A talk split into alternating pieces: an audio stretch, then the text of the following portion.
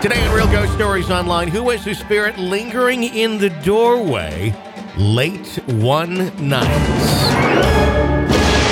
Welcome to Real Ghost Stories Online.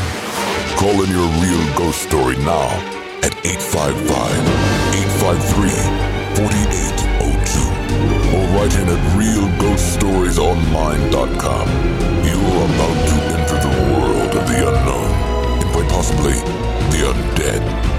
This is Real Ghost Stories Online. That it is. 855-853-4802, the phone number. Call it 24 hours a day, 7 days a week. Share your real ghost story with us. If you like the program, we'd really appreciate you becoming an EPP, an extra podcast person. And with that, you get exactly what that says, extra podcasts. You get extra episodes of Real Ghost Stories Online every single week, exclusively for EPP members. You get access to the archive, which is literally the world's largest audio archive of ghost stories. Our ebook, our audiobook, there's exclusive video content there. There's a ton of stuff there. Please check it out, ghostpodcast.com or patreon.com/Real Ghost Stories. Maybe make it an early Christmas gift to yourself, because this is airing on November 1st. So we're, I guess, officially into the holiday season now or something. Is that right? Todd's with me today. Mind blown on that one. I mean, do you start Christmas shopping early, or are you kind of like me? You wait to the last minute to do all that stuff. I wait till usually the last couple weeks for a lot of things. I don't know. It just kind of depends. I've done years where I've just like done the Black Friday thing online. I've never gone out to Black Friday, but I've done it online. And I bought like everything that night one year, or a couple of years actually. I don't know. It just kind of depends, you know, what I'm doing. I don't know.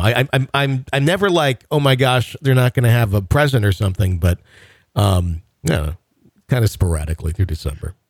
We are still close enough to Halloween. I've got two words for you, and it is Ryanzi Cemetery. What do you got? Ryanzi Cemetery. Yeah. What about? Yeah. I mean, I am really excited because this weekend I'm going there and planning kind of an outing for an entire day and early evening to check it out. Now, I had some questions for you because I know you're very well versed in this cemetery. Yes, this is a place I used to hang out. So there is this receiving vault, which I have pictures of. Mm-hmm. What's a receiving vault? Is that where they'd bring like the bodies and stuff before they were buried, or what? It was primarily used in the winter months where they couldn't dig into the ground. So they would basically stack them up in there. I mean, it could be used for backup, you know, other places and times too, but the main purpose was for winter.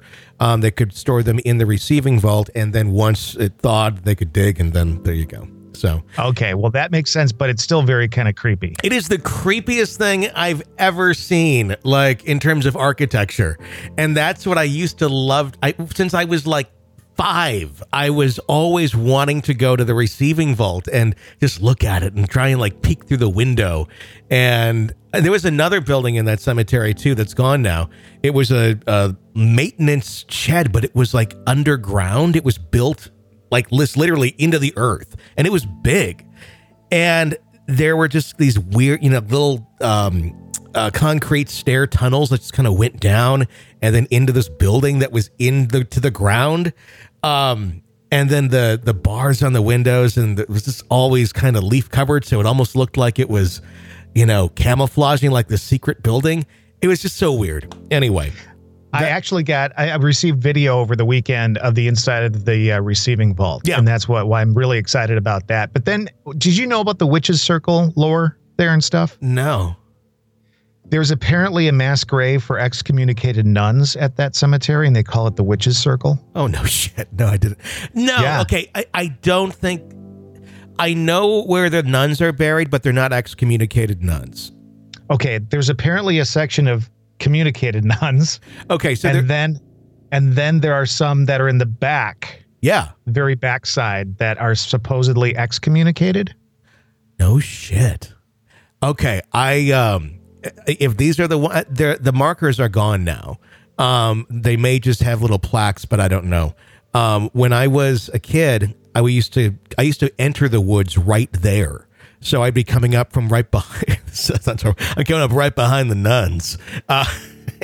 And I literally, I walked through and they were constantly getting vandalized. They had, it was like 8 crosses that were, I don't know what, granite or something. But they were really old. And then there was a lot of vandalism going on in there at the time. And after a while, all the crosses were broken and just kind of like laying on the ground. It was the creepiest thing to walk into. And then eventually they took all that down. And I don't know if they still have them marked. I got to check it out. I'm so excited about this for whatever reason. I'm not somebody who believes in going and investigating cemeteries for spirit activity, but I've just really gotten into them. I love the history of them. I like the architecture, like you were saying, of the buildings. And I have, it's been years since I've been there. We filmed there one evening for the Haunted State movie or TV show or something. Yeah. And we got locked in because the gates close automatically at 8 o'clock. Yeah, yeah. So here we are climbing over the fences late at night, you know, waiting for the cops to show up. And then all the footage from the cemetery got lost. They lost all of the footage. How? Like the SD cards were bad? Somebody did not take out the footage from the camera. When the camera was returned, the footage was returned with the camera, and then it was gone. God. We had footage that we lost from there and the Octagon house and all this sorts of stuff. Yeah. So it's been years since I've been there. I just can't wait to get back. Yeah, that was my playground. It's totally. You want to go? That makes so much sense. That was your playground. It was. It literally was my playground. I would ride my bike there all the time. I'd go hiking there all the time. I spent a good chunk of my childhood there. It was like I went to the cemetery and then I found the radio station and I stopped going back to the cemetery. But prior to that, I would be hanging out at that cemetery. That is so cool. I can't wait to go there this weekend. So, yeah, check that out and post pictures on like the group page or something if you would. I will. Definitely. Cool.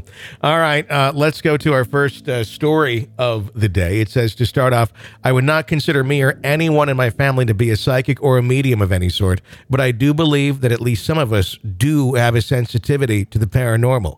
As far back as the stories I've been told have gone, my mother's side of the family has a lot of instances of precognitive dreaming, hearing our names being called when no one has called us or when there's no one in the house, and having a way to manifest certain situations. For instance, I've recently been practicing magic, mostly in the way of divination through tarot cards, and I've been told that I have a knack for it. Since beginning my journey, I've been drawn to Hecate, the goddess of magic, spirits, and divination. And one night, blessed my space in her name with a mugwort and sage smudging stick for protection. Not 10 minutes later, my mother comes to open my door to talk to me about something. And as soon as she did, her moon pendant fell off her necklace and into my room. The moon is one of Hecate's symbols, most notably in the triple moon formation, signifying the maiden, the mother, and the elderly woman. Another instance is that my mother's side of the family also is a pattern of our grandmothers frequently visiting us in our dreams after they've passed. My mom sees her grandmother every now and then, and I'm sure my grandmother has seen her grandmother as well. Unfortunately, my grandmother on my dad's side died a few years ago, and true to my family's pattern, I began seeing her more often after her passing. Very often it involved us taking in some of our favorite spots around town and me telling her how much I miss her. What makes this odd, however, is that we see our grandfathers much less often than our grandmothers. As much as I love the paranormal, I'm also one of those people that does not think situations that are like the two above cannot be coincidences or our brains randomly missing our loved ones while we sleep.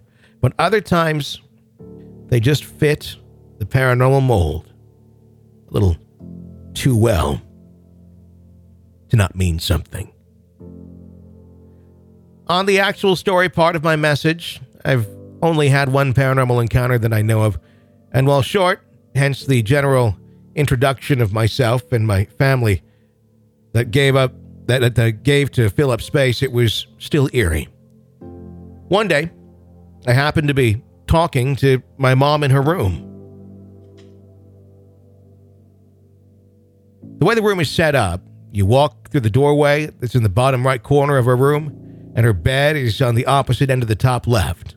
My mom was lying in her bed facing me, and I was facing her. with my back directly to the doorway. While we were talking, we did touch on our great aunt that had passed, as well as my mom's dad, who had passed just a couple of months apart that year. Maybe a few minutes after we'd gone on to a new subject, I suddenly got this weird, tight feeling in my back, as if I could sense that someone had just walked in. But the only other person that could have been at that time was my brother, who was not home.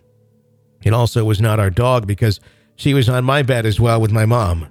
I did not really give it much thought until a moment later, when I got the feeling again, and this time with a sense to turn around. I finally gave in to the urge, gave a quick glance towards the door, and happened to see the last little bit of a shadow walk past the doorway. It did not really register in my brain what happened until about a minute later, when my mom suddenly asked, "Did you see it too?" I replied and told her that I got a weird feeling to turn around. And that's when she told me that at the same time I turned around, not only did she get a sense to turn her head and look out to the hallway, but the dog also perked up and looked at the doorway too. We're fairly sure it was her father, considering we weren't too close to the aunt that had passed. The shadow blip was more towards my grandfather's height. It was a weird sensation to have it, but I'm glad that her and inadvertently the dog confirmed what I had witnessed. I've always been fascinated by ghosts and witches ever since I was a kid. I remember falling asleep to the older ghost hunting shows and the even older Haunted New Orleans and other such documentaries that always had the same creepy, monotone narrator when I was younger.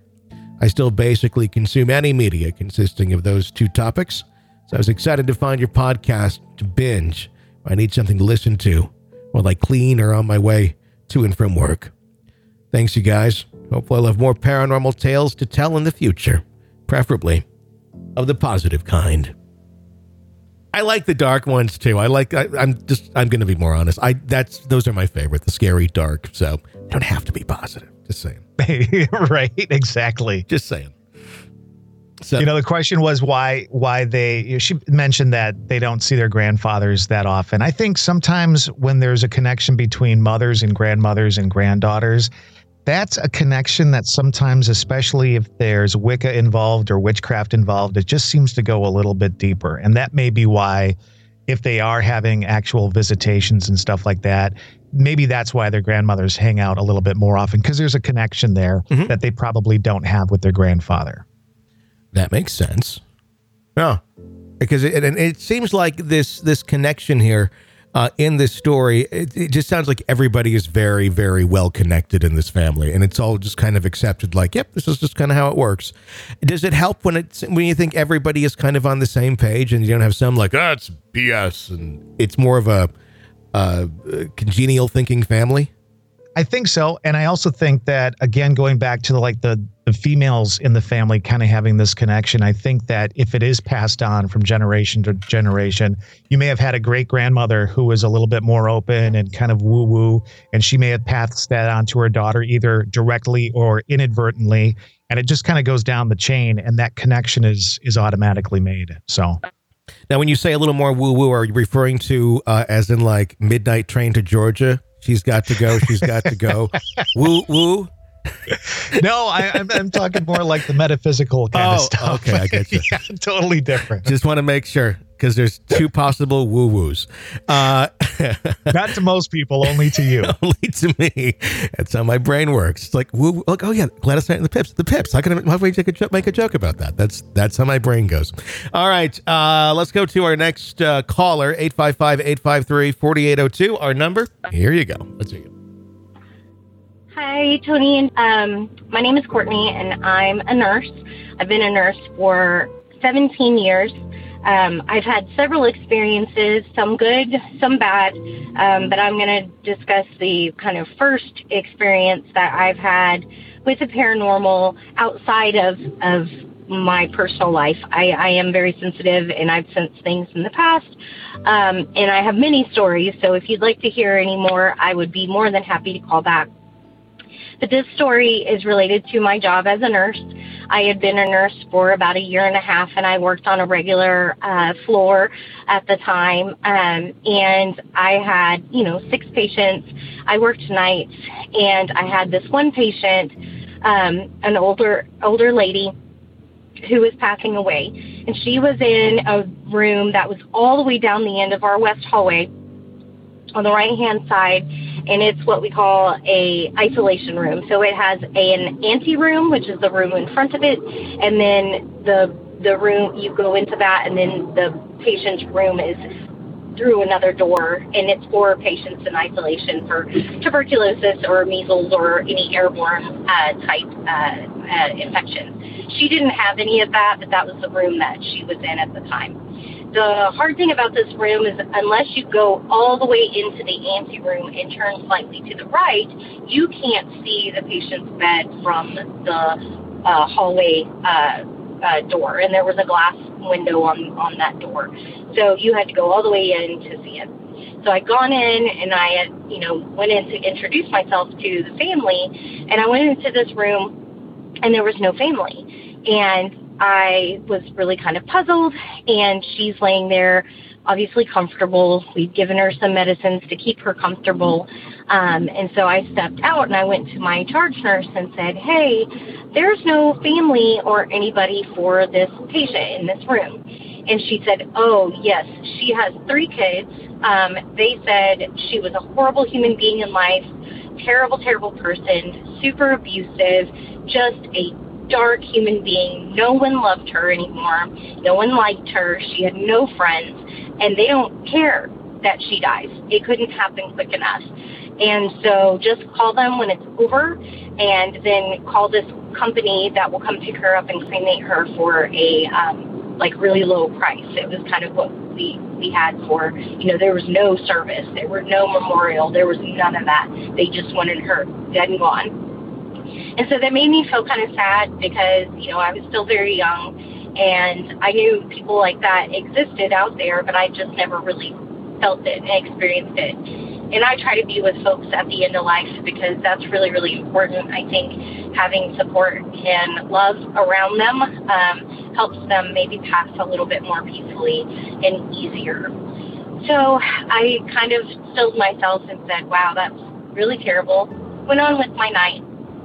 And then at about 2:30, 3 o'clock in the morning, my telemetry tech, the person who watches the EKG, said, hey, your patient in that room, her heart rate has stopped. Like, she no longer has a heartbeat. And so can you go check on her? So I said, sure. I finished up what I was doing, and I went down the end of that hallway, and I walked into the ante room, and I suddenly was hit with this wall of just sorrow, pain, like physical agony in my body, cold chills, hot flush, like all of these feelings all at one time. And I was like, it was like walking into a noxious fog. And I was just kind of not thinking anything of it. And I walked forward, and I turned slightly right.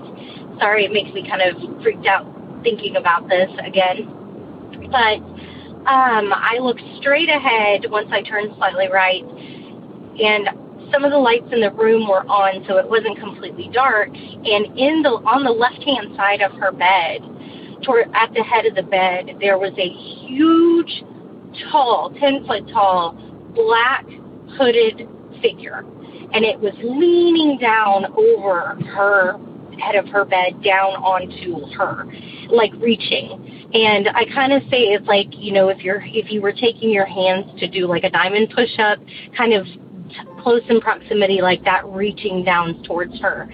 And I immediately freak out, turn heel, and run out of there. I noped out of there so fast because it was horrifying. And I run down to the end of the hall, and I get my charge nurse, and I said, oh my gosh, there's something in her room. And she said, what are you talking about? And I mean, I'm pale, I'm sweaty, I'm on the verge of tears, like I am right now. And I said, something's in her room. It was like a demon or something. And my charge nurse said, oh, I totally believe you. You know, people that are evil and things like that, I bet you a demon came from hell or one of the devil's minions came to literally retrieve her soul. And I got cold chills everywhere. I was freaking out. I said, I am not going in that room alone. I need people to come with me.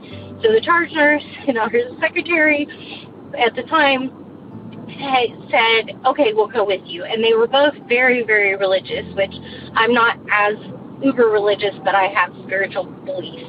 And so she's like, we just need to pray that we're going to be protected. So say protection prayers about you, however you need to say it, like, you know, limiting entry or exit of anything into your body kind of a thing. So we're going down the hallway and we're whispering quietly while turning on all the lights and closing all the other patient doors so we don't disturb them because we need some light to see what's going on.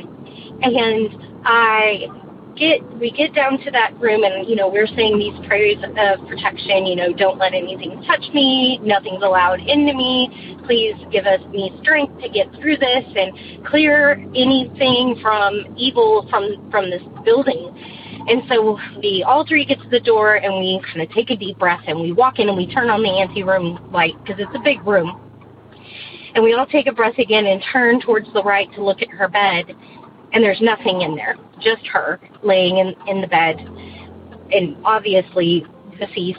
And she said, oh, thank God it's taken whatever it wanted to take and it has left us in peace. And my charge nurse went over and said some prayers over her, and I'm quietly saying some protection prayers myself and just feeling like super scared. But better, like that oppressive feeling was gone. We pronounced the patient, then notified the family, etc., and then that's the end of the story. But it still causes me to have a visceral reaction just thinking about it, and I don't know if I explained it well enough or if I rambled, so if I did, I'm sorry. I do have lots of other stories, so if you'd like to hear them, I would be more than happy to tell them. So thank you guys so much, and I really enjoy your podcast, and I hope you enjoy my story. Thanks. Thank you for sharing that with us. Lots to unpack in that one. Yeah, I mean, from the fact that she was a nurse and had seen plenty of death, but also had her own experiences outside the workplace. And I don't remember if you and I had talked about you know, hospice situations and stuff like that. Mm-hmm. But I mean, there's so many stories of people who, especially people who have worked in hospice and have been with people who are dying. Yeah. Like the last couple of days, there's like a set way people pass, mm-hmm. you know, certain things happen in a certain way. And I even remember the stories of the hospice nurse that was with my mother when she passed away and the story she told me afterward. Mm-hmm. It's a really weird situation. And I tend to believe this woman when she says she saw something in that room. I really do. I think it's totally possible. Yeah, I do too. And those are some of the most interesting stories. And I think there's a whole, like, there's like, you know, your clinical guidebook. I'm sure that the, you know, the whatever practice it is, you know, has as you enter the job. But then there's this whole other just verbal guidebook from everyone else that's been working in this building as to what goes on there on a regular basis that you're not going to find in that guidebook. Right. Yeah. You got the science side of it that says this, and this. And then it's the actual experience of the human experience of walking into somebody's room as they're passing away. I mean, yeah, totally off the charts. Yeah, the stories of that are always so fascinating. Let's get another one more caller in here today. 855-853-4802. Hi, let's hear you. Hiya, Tony. It's Maria. So I was listening to today's episode, and to my pleasant surprise, you had played my story about my son and seeing the devil watching him sleep at night. And my son's nighttime friend. So I'm going to add on to that. About my son's nighttime friend, I would, after that first time that my husband and I discovered my son playing alone in his room in the middle of the night, that was the first time that we knew about the nighttime friend. After that, I've found him countless times after that playing with his nighttime friend, to the point where I had to sit him down and discuss with him, like, you can't be up all night on a school night playing with your nighttime friend. And I also had to explain to him that his nighttime friend might not be who they say they are, or, you know, may not be who they really are. They may not even be real. Like, it might just be an imaginary friend. But no, my son said that his nighttime friend's name was Rusty. And he was a little boy, and he wore weird, different, older clothes, but he liked playing with Liam's race cars. So Rusty comes along, actually, he comes through a spirit board that we, as in, like, my friends and husband and I, that we had played with at one point because of the nighttime friend stuff. And not just because of that, there was so much other stuff going on in the house. So we were just, like, trying to figure out and come down. All in all, the spirit board always makes things worse. So, like, stupidity on my part. But yeah, that was Rusty, my son's nighttime friend. And I believe, you know, my son had told my mom that the devil watches him sleep at night. Excuse me. Oh, I'm tired myself.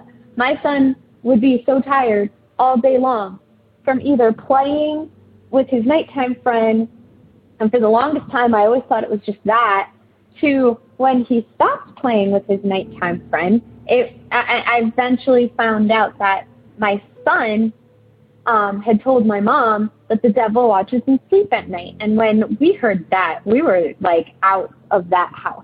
We packed our stuff and we left. Like, we did not, there was not another night. I sent my son to his grandma's house, my mom's house, and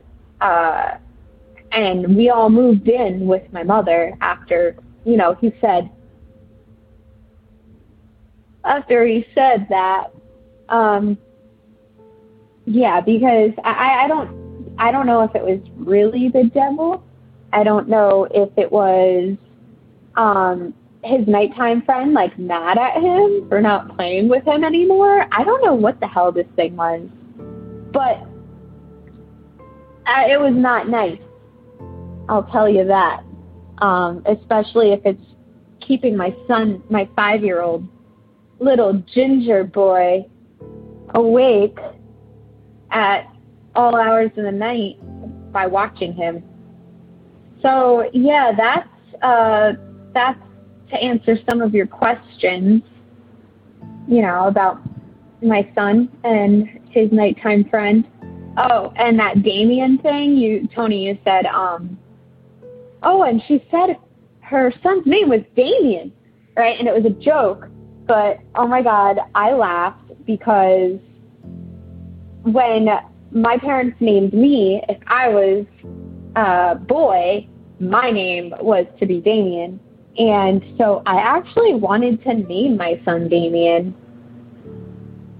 but me and his father did not see eye to eye on that name. He didn't like it. And honestly, I think Damien would be really creepy on a little, like, redheaded, like, straight up ginger. My son is a straight up ginger, okay? He is the cutest ginger in the world, but still. The red hair, the blue eyes, like, gorgeous. So if that was named Damien, we'd all be in trouble. I think he'd be keeping his nighttime friend awake by watching him sleep at night. All right. I hope that was a good little fill-in of back information. We've seen the lady going up the stairs. I've seen this little thing scurry across my dirt floor cellar in this house. That little thing grows coming out of the cellar, I have more stories. I'm like trying to tell them in best order as possible. So yeah, we got the lady, we got the beast, we got Rusty. We finally met Rusty. We got what was next? I don't know who's next, but we'll get there. Thank you so much for your show. It's almost kind of like you could have a theme song with all the names on it or something. Like Adam's Family-ish, you know? I actually remember that story. I think it was one of the ones that I was on, and I remember her talking about her son's nighttime friends and all that kind of stuff. Mm-hmm. One of the things that stands out in everything that she said was you just never know who you're really hanging out with. You never really know who you're communicating with. You really never know who you're contacting. Sure. And I, you know, not everything out there is evil. Not everything is bad. Not every energy and spirit is out to get you. Mm-hmm. But you got to be careful with that stuff. Yeah. And so when she said that, it was like, yeah, that's probably the smartest thing that anybody could say is you just really never know who you're communicating with. Here's a trivia question. I'm thinking of communicating with. Would you rather play with a Ouija board and not know who you're communicating with? And whatever is going to be there, you know, you can invite it in for an hour and then it's going to be gone. But you have to deal with whatever comes through for that hour. Or would you rather put all of your personal information out there over a CB radio and communicate that way and just key the mic and just keep saying, come on over, and just see who shows up? Well, and you know my feeling on humans. I think humans are scarier than any kind of spirits that are out there. Yes. So I would definitely go with the 1 hour of who knows what the hell happens. I think I would too. Because I don't want, Billy Bob showing up in a 16-wheeler out front telling me I got a pretty mouth. There was a guy, I won't say Eddie was his first name. He was a guy, he was the head of that that React team in Fond du Lac. We would see him at like all the events where they needed like fake police and put on, nobody could like do anything.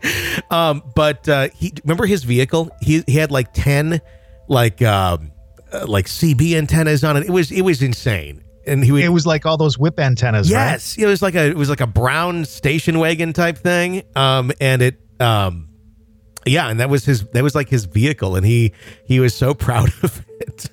Listen, we all have to have something that we have a lot of pride in, and man, I mean, that was like the poor man's Ghostbusters vehicle, is what that was. Oh my God, it was. I mean, it was almost. I mean, that would have been.